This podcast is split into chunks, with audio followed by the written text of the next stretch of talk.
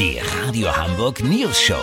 Die witzigsten Nachrichten der Stadt. Mit Olli Hansen, Jessica Burmeister und Peter von Rumpold. Äh, Guten Tag, jetzt ist es amtlich. Joe Biden ist der 46. Präsident der Vereinigten Staaten von Amerika. Aber wer ist dieser Mann wirklich? Eine Spurensuche von Olli Hansen. Olli, du hast mal in seiner Biografie gekramt.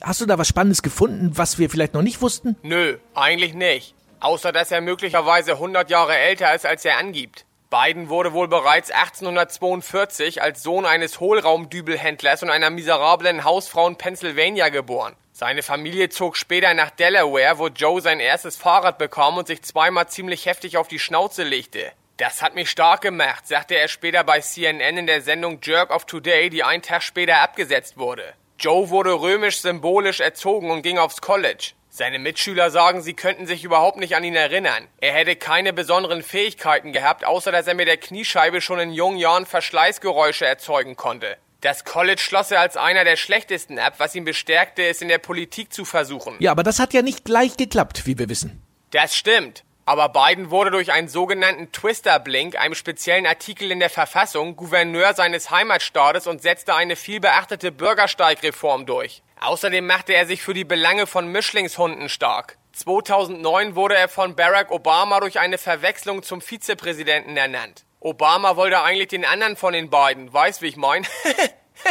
Aber jetzt am Ende seines Lebens hat Joe erreicht, wovon viele träumen. Er darf in der Richie Rich Bettwäsche von Donald Trump schlafen. Lass so machen, sollte Biden als erste Amtshandlung sein Pflegepersonal im Weißen Haus durchimpfen lassen, melde ich mich noch morgen. Habt ihr das exklusiv, Ja, okay? vielen Dank, Olli Hansen. Kurznachrichten mit Jessica Burmeister.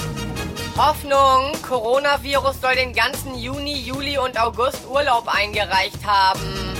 Wirtschaft, negative Effekte von gestiegenen Benzinpreisen fallen nicht so sehr ins Gewicht, wenn man das Auto stehen lässt. Karl Lauterbach, SPD-Gesundheitsexperte, wünscht sich härtere Maßnahmen. Das soll Lauterbach seiner Domina gesagt haben. Das Wetter. Das Wetter wurde Ihnen präsentiert von Angst. Immer kein guter Berater. Das war's von uns. Wir hören uns morgen wieder. Bleiben Sie doof. Wir sind es schon.